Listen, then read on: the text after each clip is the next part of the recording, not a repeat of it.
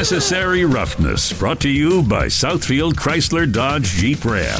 With 11 year NFL veteran, Big Ten Offensive Lineman of the Year, and captain of the national championship Michigan Wolverines, John Jansen. And 10 year NFL veteran, two time Pro Bowl offensive tackle, and Super Bowl champion with the Green Bay Packers, TJ Lang. Now, here's John Jansen and TJ Lang. Well, we're back at it again a little bit later this week because we wanted to let free agency continue to play out. And whether it's free agency or uh, renegotiated contracts, the Lions are in a much different place now than they were last week, than they were even Monday or Tuesday or shoot this morning, which is Thursday morning, March 23rd. Um, and they have made a couple of moves this morning. One of them is to restructure the contract of Hal Vaitai, their guard who was injured last year. Apparently, it looks like they're hoping that he can come back and play. We'll talk about him in just a minute. Uh, and I, where we want to get to in this week's episode of Necessary Roughness is how does what has happened so far in free agency for the Detroit Lions? How is that going to affect how we view and what we expect the Detroit Lions to do in the draft? And I'm going to throw at least one mock draft at TJ to get his take on it. It's a kind of a unique spin, but since we talked last week, there's been more uh, help in the secondary, and that came in the form of C.J. Gardner Johnson. Cornelius Gardner Johnson signs a one-year, eight million dollar deal uh, to come and play safety. And just starting off with that one, TJ, your thoughts on uh, CGJ coming to Detroit? Chauncey Gardner Johnson. You yeah, Chauncey. Your, uh, what did I say, Cornelius? You, you, yeah. got your Michigan uh, yeah. Lions guys confused. Starts with a C. That's what I said. yeah, I thought. Uh, look, he was after the first uh, wave of free agency there last. You know, Wednesday, Thursday, Friday. Uh, he seemed to be, you know, the, the best rated available player throughout the weekend. Um, I loved it. I mean, I did. You know, I, I, I just I think we all agreed, you know, probably a month ago on what steps they're going to have to take to start building this team to be a competitor. Uh, defensive backfield was probably the number one area of need that I think a lot of us agreed on. Uh, they went out obviously last week, signed uh, Moseley and Sutton on the two outside guys uh, to come in and help them in the defensive backfield. And look, uh, you know, Chauncey Gardner Johnson. I mean, he played with Aaron Glenn uh, you know, for Aaron Glenn uh, down in New Orleans. Mm-hmm. I mean, he was just on the Philadelphia Eagles, who was uh, one of the be- best defenses in all the NFL uh, just this past year. Um, young, I, I like the signing. I mean, a one-year deal. You know, he seemed like a guy that prove a deal for a guy that didn't really have to prove didn't it. Didn't really have to prove it, but you know, wasn't getting what he felt he deserved on the open market uh, which happens to a lot of guys. But uh, look, I, I, think he's he is he's kind of that Swiss Army knife uh, to add to your defensive backfield. Meaning, you know, last year I think he played a lot of deep free safety uh, for the Eagles. Prior to that, uh, he played a little bit of safety down in New Orleans, and he actually played. Uh, in the slot a lot as a as a you know that nickel corner. Mm-hmm. Um, we all know in today's NFL, you know, it's not just old school two corners, two safeties line up no. play defense. I mean, five and even at times six defensive backs. At least, probably, realistically, in today's NFL, you're going to have five defensive backs on the field for probably seventy percent of your plays. Um, so I, I think it was. Look, I safety. We're all we all we all were uh, you know very encouraged last year with what we saw with Kerby Joseph. Right, his uh, uh his ability to take the ball away, his ability to, uh, you know, hawk down the ball, a couple forced fumbles, fumble recoveries, obviously the interceptions, uh, three of them being off of Aaron Rodgers, were certainly impressive. Tracy Walker coming back uh, off of a torn Achilles. There's still some question marks at that safety position, but uh, to me, it was almost, and I know you kind of hinted at it a little bit to start the show, but it's almost a glimpse of what this team is going to do you know, in another month from now when it comes to draft. They've solidified, I think, in our minds, I think a lot of people's minds, that defensive backfield, right? You still got some guys coming back. You still got uh, Jerry Jacobs, who, you know, last year coming off of injury, still played good football on the outside for you at corner. Will Harris, once he moved to corner, played better uh, than he was at safety. And look, a guy like Jeff Okudah, you add more competition to that defensive backfield room. You know, the cream can rise to the top. I don't think we've still seen the best of what Jeff Okudah can be. So if he has a couple proven veteran leaders in that group with him uh, to kind of guide him and bring him up to a level of play that, uh, you know, is um, good enough you know, to be a great yeah. player uh, in the NFL. I think that you know it's it's that competition. Having those guys in that room with a lot of youth is going to make everybody better. So I think that uh, box one, I think we can check off. I think the defensive backfield has been taken care of over the past week and a half. Yeah, and in regards to what that secondary room is going to look like, if you got them all in one room, it's Cam Sutton, Emmanuel Moseley, C.J. Gardner Johnson, all the new guys, and then Tracy Walker. You mentioned him coming back over the Achilles uh, Kerby Joseph, Jeff Okudah, Jerry Jacobs, Will Harris, Chase Lucas, uh, and Ifeatu Melifonwu. Like it's it's gone from one of the worst position groups, not just on the team, but in the NFL. Yeah. Overachievers. To, I mean, right. And, and know. to a position where if you can continue to show growth from Kerby Joseph, if you continue, if you get a chance to see Tracy Walker come back healthy from that Achilles injury. There's nothing that says he won't, uh, but it's. I'm not going to say it's the strength of the team, but it is an area of strength now if they all play to their level of ability. Yeah, and the bottom line is that it's uh, vastly improved. Right, Over it's not it was last year. Yes, it's not. Uh, just a little bit improved, right? If they went out and just got Cam Sutton, we could say, okay, they're better you know, still a lot of question marks. I think with the way that Brad Holmes has attacked uh, the other free agents, bringing three of those guys in yeah. makes us feel a lot better knowing that, um, you know, we got some players back there now. We got some guys that can take the ball away. We got some guys that can, uh, you know, hopefully, like we see with Cam Sutton in his Pittsburgh days, you know, locking down receivers. I mean, that's something that we haven't had here in Detroit for what three years, four years, ever since yeah. Darius Slay left. I mean, it's been a while. So, uh, not I love seeing the big moves like this to make a big jump. Um, hopefully that they're going to have production wise, not a small jump. This seems like it's going to be a big jump for that defense. Uh, it does, and and when you start thinking about what they did offensively as well as we we're going to eventually get to what this means for the draft, but they bring back Graham Glasgow on a one year deal. They restructure Hal Vaitai uh, this morning in regards to what he brings to uh, this offensive line. Can he be healthy? Is he going to be a guy um, that is that can be counted on in this upcoming football season?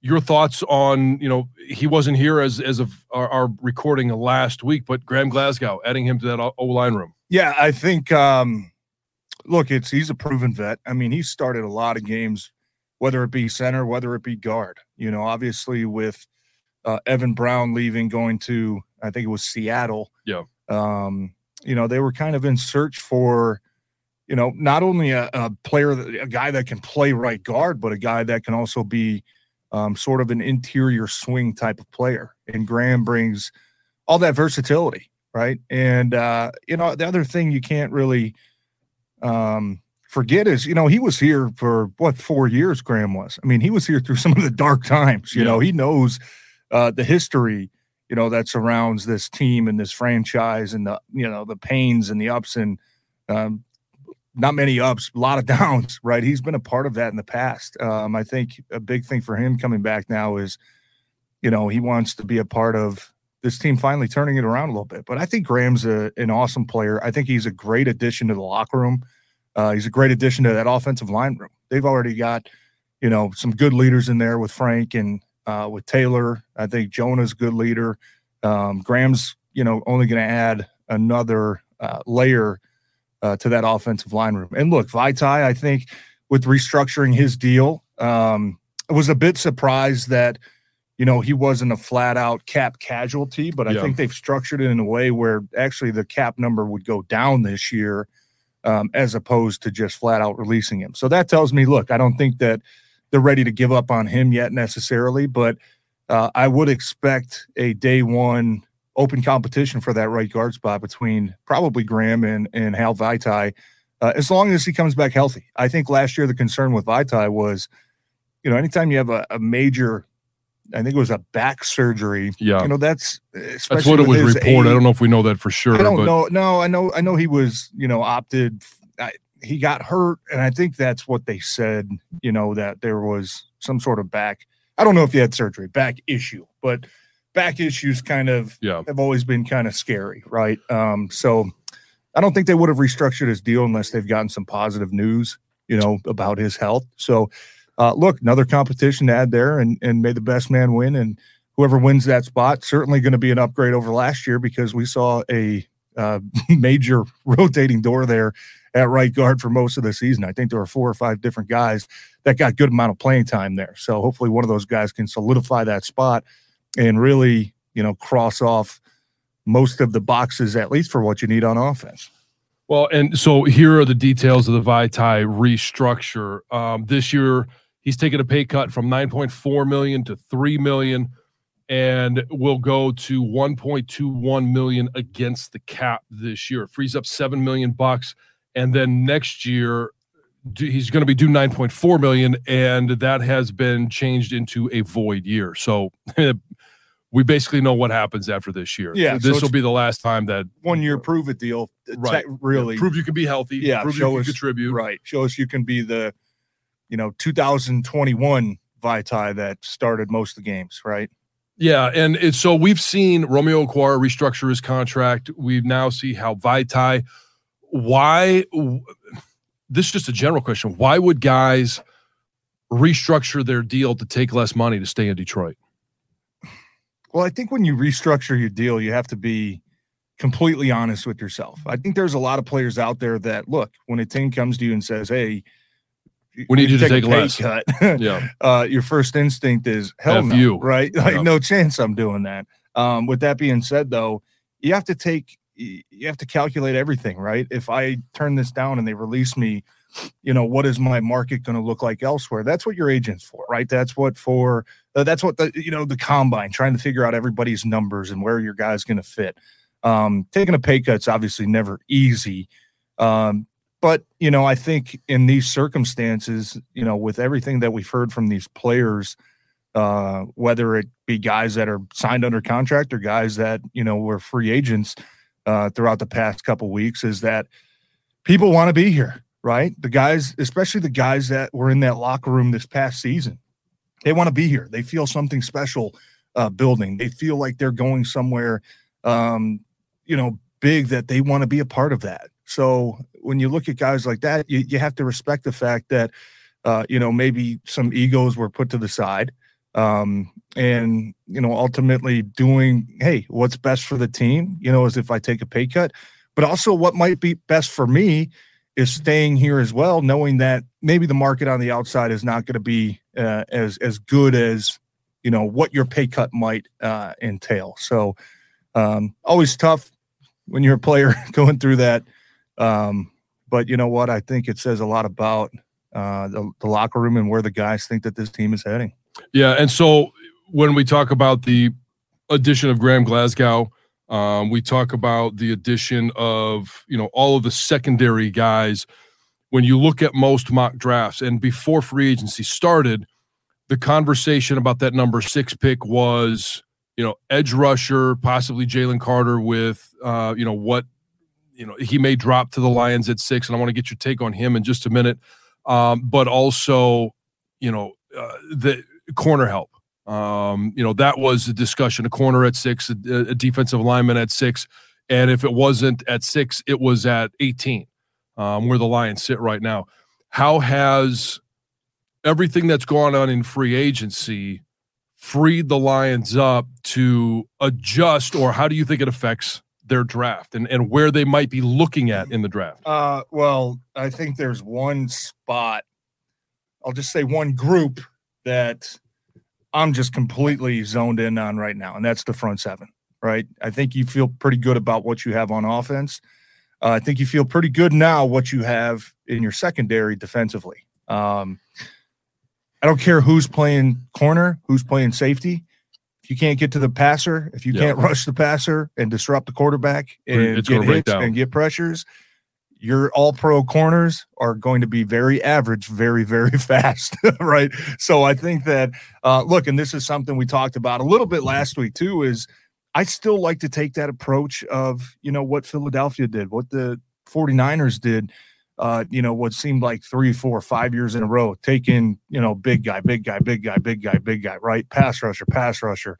Uh, I still think that's a path that I would love to see from the Lions come uh, draft night. Um, whether that's you know the first two picks, the first three picks, three out of the first four picks. We need another linebacker. I think that's very clear, off the ball type guy. And look, I think you still probably need two more defensive linemen, uh, hopefully with some pass rush ability. Now, I know obviously, look, we were thrilled what we saw last year with James Houston, right? We were thrilled with uh, the development by you know the fourth quarter of the season with Aidan Hutchinson starting to make impacts, uh, plays in every single game, right? Um, my mind, you know, they're not easy to find, but interior pass rusher guys are is a major, major need, I think, for this team. Mm-hmm. And look, whether that's, you know, a lot of talk about Jalen Carter, right? In the month that he's had, and you know, nothing to write months, home yeah. about. I mean, it's been pretty brutal for that guy. I don't know if I've ever seen anybody, you know, go down that slippery slope in a couple weeks. But whether it's him at six, well, Laremy Tunsil. well, yeah, not really his fault though. I mean, that guy, you know, that was his not his fault. He put the ma- I mean, mask on. I mean, look, and hey, took the bong. Hit. Hey, a lot of that's illegal now. Okay, I'm not going to judge the kid for that. Um, but you know, so let's let's go there real quick because Jalen Carter. Obviously, we know that he was um, charged with racing. Mm-hmm. Um, and in that racing, he, he wasn't charged with negligence regarding the death of his former teammate and a recruiting, um, you know, personnel individual from Georgia. But there are two people that did die in yeah. that situation. Um, he had to leave the combine, go and you know, um, you know, uh, address the situation. Came back to the combine. Didn't work out at the combine, and then about nine days later, nine ten days later, Georgia has their pro day, he shows up nine pounds heavier, but appears to be gassed going through some of the drills. Your would you like knowing what you know now, and it, it, it, trust me, we all have limited knowledge of the individual and the circumstances around the racing, but also just around Jalen Carter. Knowing what you know now, if he's available at six, would you take him? He's I mean, I'm 50-50 to be honest with you. I and this is gonna sound probably this isn't gonna sound good. But after everything that came out around the combine, right? When it came out that you know he was driving and potentially racing, uh, allegedly racing with the teammate and with the people that ended up getting into an accident uh, and dying. After that, I kind of took a pause and I'm like, okay, that's obviously not a bright decision, right? That's really stupid um, that's something that so it's awful. I mean, because you know people died as a result of that. Now, how much liability was on his hands? I don't know. I mean, he wasn't driving the actual car that you know got into the accident, but what he was doing was wrong. With that being said, if that was the only story that has come out, even after that, I was like, I would still take him. It's, I mean, we've all made some to, bad decisions. Maybe not that had circumstances or consequences right, like that? We've all sped, right? We've all done some silly things. We've all and at 21 years old, did you make great decisions? No, but I'm not trying to make you know excuses for the kid. I mean, I think it was the night after the parade celebration, and you know these guys are on cloud nine. These guys are feeling as invincible as they ever will, probably for the rest of their lives. They mm-hmm. made bad decisions, right? And it ultimately cost two people their lives, and that's a tragedy. Uh, with that being said you know, I, I felt like there was enough resolve there to say, okay, this is something that hopefully, you know, he can prove, hey, it, I, you know, it wasn't drinking, wasn't doing anything, just I was speeding, right? I was doing something stupid with a teammate, which is a mistake, John. I think we both agree with that. Yeah. Is it a grave mistake where this guy should never play in the NFL? No. That's that's how I felt about it. And at the time I was like, you know what? I would still take the guy at six because he's an unbelievable football player um, when everything came out about the pro day, I was like, you know what? We're starting to see a pattern, right? We're starting to see a pattern. How do you put on nine pounds in like, I mean, I know I could probably do it, but if you're a kid getting ready for the combine or the draft Right. or pro day, like you, but like a week and a half, you've get your you've gotten yourself so out of shape by putting on weight, by not being able to finish any drills at your pro day. I mean, this time, this time period, if you're a 21 year old kid getting ready for the NFL, you literally have to sit down for probably two or three months and say, you know what, I'm going to lock it down. Right. I'm going to do everything right. I'm going to eat right. I'm not going to go out and do dumb Yeah. you know, I'm not going to do this. I'm not going to go out and party. I'm not going to go out drink. I just need two months of my time to lock it down and to show these teams that I'm worthy of being a top five pick. Right. And I think that we've started to see a little bit of pattern, which for me is concerning a little bit. Now, Yeah. we don't know much about Jalen Carter's character, right? We don't know much about I don't know anything how his it. coaches Yeah. think about him, how his teammates think about him, how he works out in the weight room, what he does at practice. We don't know that. All we know is we see the film. We see a disruptive football player. On the flip side, we see a guy that probably is very immature based off of what we've learned about him in the, over the past couple months. That just gives me a little bit of concern because you you just see the way that Brad Holmes and Dan Campbell want to build this team, and they've done it the right the last couple years, right? High character guys, guys that come in, chip on their shoulder, want to work hard, want to bust their ass, want to be the best at what they do. You've got the right style of guys. Now, I'm also on the other side. not all choir boys. you can't in have a bunch room. of choir boys. You got to have some dogs. We both played with some dudes. I played with some guys that I wouldn't let in my house. I wouldn't let around my family. They're pretty scary, But you they're know. pretty didn't want to be in the same car with them at times. but you know what? I wanted those dudes on my team because I knew on Sundays that dude was going to be on my side, and that dude was going to make the other team's life a living hell. So there's still some questions, and we've got a month before we get to this. But as Yeah. of right now, just I know I took the long-winded way of answering your question at six. I'm probably leaning 51 49. 51 as yes, I would still take him because that you just can't deny the What he can do product on the that you see on tape, right?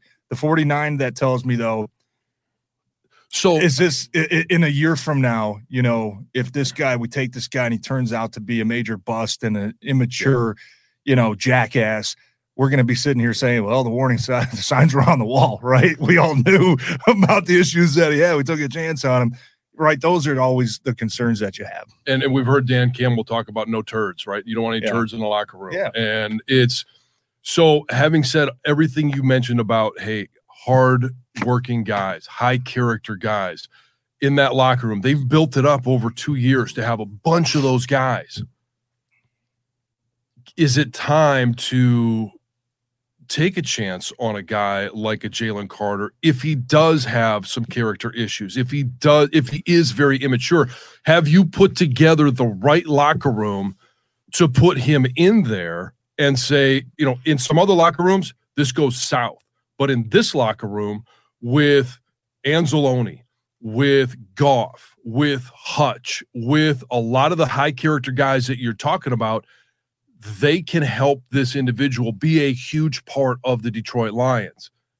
Is the locker room of of, of a culture where you could put a guy in there like this, and does that does that also play a factor into maybe we could take a chance on this guy because we're putting him into the best situation he could possibly have in the NFL. in the locker room maybe uh, yeah i think you've got some good leaders that you know can help young guys out but where a guy like jalen carter would be spending 90% of his time in the defensive line room.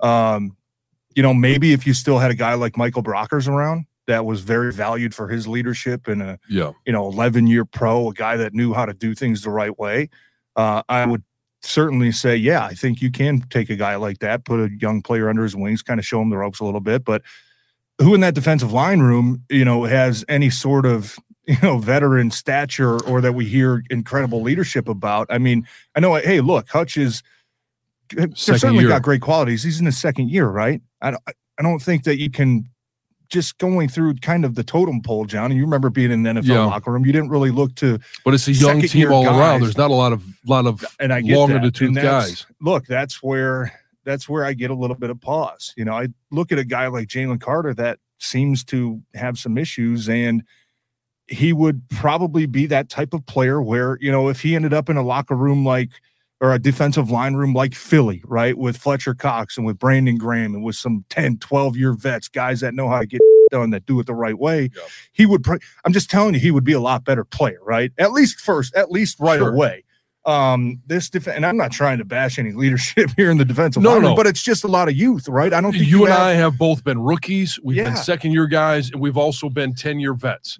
Yes, And a 10 year vet is going to be looked at completely differently, even if Hutch has all of the great leadership qualities that he displayed at Michigan that we we think he showed as a rookie.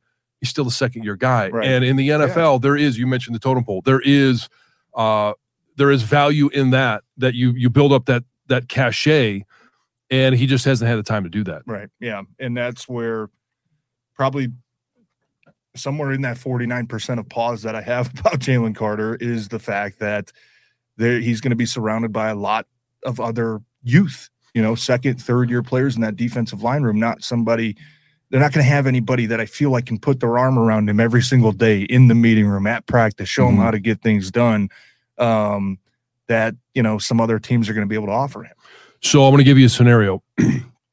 the uh, Arizona Cardinals take Will John or Will Anderson, and the Seattle Seahawks, who draft at five, um, they're comfortable with Geno Smith. I think they take a quarterback, but let's just say they take Jalen Carter at five. So Will Anderson, Jalen Carter are off the board. Uh, CJ Stroud's off the board. Um, Bryce Young is off the board, and let's just throw in another quarterback. Uh, Anthony Richardson seems to be the the hot topic right now, uh, and and we could talk about more about him and where these quarterbacks go after some of these pro days. Well, maybe we'll we'll throw that in next week. But let's just say he's off the board. So you got Will Levis and everybody else that is on the you know, and the Lions are on the clock at six. Knowing what we just talked about, that they've gone out and signed some secondary help. They've gone out and brought in Graham Glasgow. Vaitai is going to be back. Where do you go with that number six pick? I'm going to give you a guy that I think is going to shoot up boards, and I'm going to give you a guy that I think the Lions are going to be very fascinated with. It's a guy that look a couple weeks ago I was starting to get a little annoyed because at the combine he was being compared to an All-Pro player, a Hall of Fame talent, a once in a generational type of guy, um, and that's Kalijah Kancey, the kid from the defensive tackle from Pittsburgh At six? look, I'm not telling you, hey, I know I'm surprising you right now, John. I'm making a bold prediction. I'm saying I I can see this guy in the next couple weeks start to shoot up draft boards, right? Because Jalen Carter, what's what's what's the trend with him right now? It's going down. Right. Kalijah Kancey, he's probably that next defensive tackle uh, name that people uh, have on the big board, right? Probably Jalen Carter, Kalijah Kancey. Look, Carter keeps falling. Kancey can keep rising. And look, hey, where did Brad Holmes come from? He came from the Rams, right? Oh, you're going to give me the Aaron Donald I- comparison. He's I'm not, not giving- Aaron Donald. I never said that. You're going John. there. I Where did said, it? Well, I said I got annoyed a couple apologize. weeks. Let me. Did I'll you let not you hear finish. anything I I'll let you said? finish. No, I, I said I was annoyed a couple weeks ago at the combine because people were comparing him to Aaron Donald. okay. Oh, he's from Pitt. Please Oh, finish. he's a small Please guy. finish. Yes, Oh, Brad Holmes came from L.A. Look, but this is what I'm telling you that I feel in my heart. I wouldn't be surprised if the Lions fall in love with a guy like that because they Brad Holmes saw it firsthand. He saw the fact that they took a small defensive tackle, Yeah. a guy that everybody said, "Oh, he can't Too do small. it." Right? He can't play defensive tackle. I'm not saying Kalijah Kancey is Aaron Donald. I'm not saying he compares to Aaron Donald. What makes Aaron Donald Aaron Donald is his work ethic, right? Yeah. The fact that this guy's an absolute animal, spends probably 12 hours a day in the gym, and you know he's just a freak, He has to be small. Nobody's going to be compared to Aaron Donald, right? That's just not fair. But Comes from I'm Pittsburgh. just telling you, when I, I think that if this is just a prediction of mine, and you can look at probably in a month from now, look back and say, You're an idiot. What are you thinking? I don't know if I would take him at six, John. That's probably Yeah. a little bit high, but I wouldn't be surprised if he does start to rise up boards. Right now, I mean, you can find him anywhere in these mock drafts from I saw him going as early as 13 to as late as probably 25 yeah. but I think he cemented himself at the least as a mid first round Yeah. guy. And every single year we see guys, John, oh, this guy was projected, you know, to go 22. Wow, he just went in the, you know, top eight. Oh my God. Nolan Smith, another guy from Georgia, could be that same type of player, right? I think a month ago, everybody's thinking, hey, you know, maybe late first round, we can get this guy. Now it's like I've seen one, you know, mock drafts. Hey, somebody taking him at eight. yeah. It's like, holy You just don't know what's going to happen. And look, there's so much time between now and the draft where these teams are going to start having, you know, these players come in for interviews and workouts and, uh, you know, all this preparation where they get to talk. Things are going to start leaking. Hey, something's going to get thrown out there that, you know, whoever's picking at eight, I don't know, the Falcons, whoever it is, wow, they're falling in love with this guy. That's going to make every other team start to probably rethink their board a little bit too and maybe move a couple guys up that they thought they could get later on. I just think and I think a guy like Nolan Smith are going to be two guys that we see in the next month that are going to rapidly rise up draft boards because this is what teams look for. Teams look for guys that can rush the passer, right? Calijah Kancey, I know he's small. I know he's, you know, 6'1, 280. Uh, he's going to have to be utilized the right way in the NFL yeah. for him to succeed. Um, but he, you watch the skills that he had in college. I mean, he can brush the passer, he can get in the backfield, he can do a lot from the inside. A guy like that, that I'm sitting here looking at, like I said, John, I don't know if I'm ready to say I take him at number six, but he's a guy that I think would fit this team and fit what the probably the biggest need they have now since they address the secondary. Yeah, and I mean if he's there at 18, I'm fine with that. I think six might be a little bit high. Um, I don't think he's going to be there at 18. He, he might not be. Know. So okay, if he's not there at 18, let me give you this scenario. And this this one came out last night. I think it's interesting because this one came from CBS and it involves a trade. Now the the Lions who pick at six trade with the Washington Commanders, and the Commanders move up from 16 to 6. And in return, the Lions get obviously that number 16 pick. So they'll pick 16 and 18 this year. They get a third round pick in 97, and they get the Commanders' first round pick next year. To drop 10 spots. Yeah, I would do that. Okay, so you do the trade.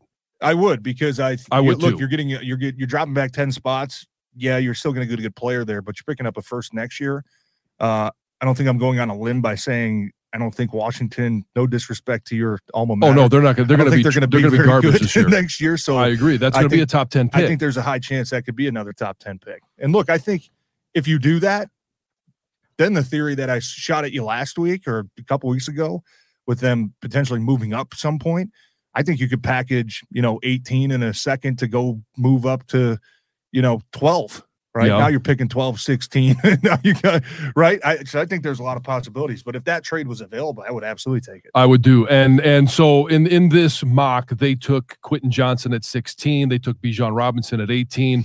Um, and and uh, I don't really care about that. I, I don't. took who? They took Quentin Johnson, the wide receiver from TCU, at 16. And who at 18? Um, at 18, they took Bijan Robinson uh, running back oh, from. have an issue with that. Well, so uh, okay, yes, yeah. yeah.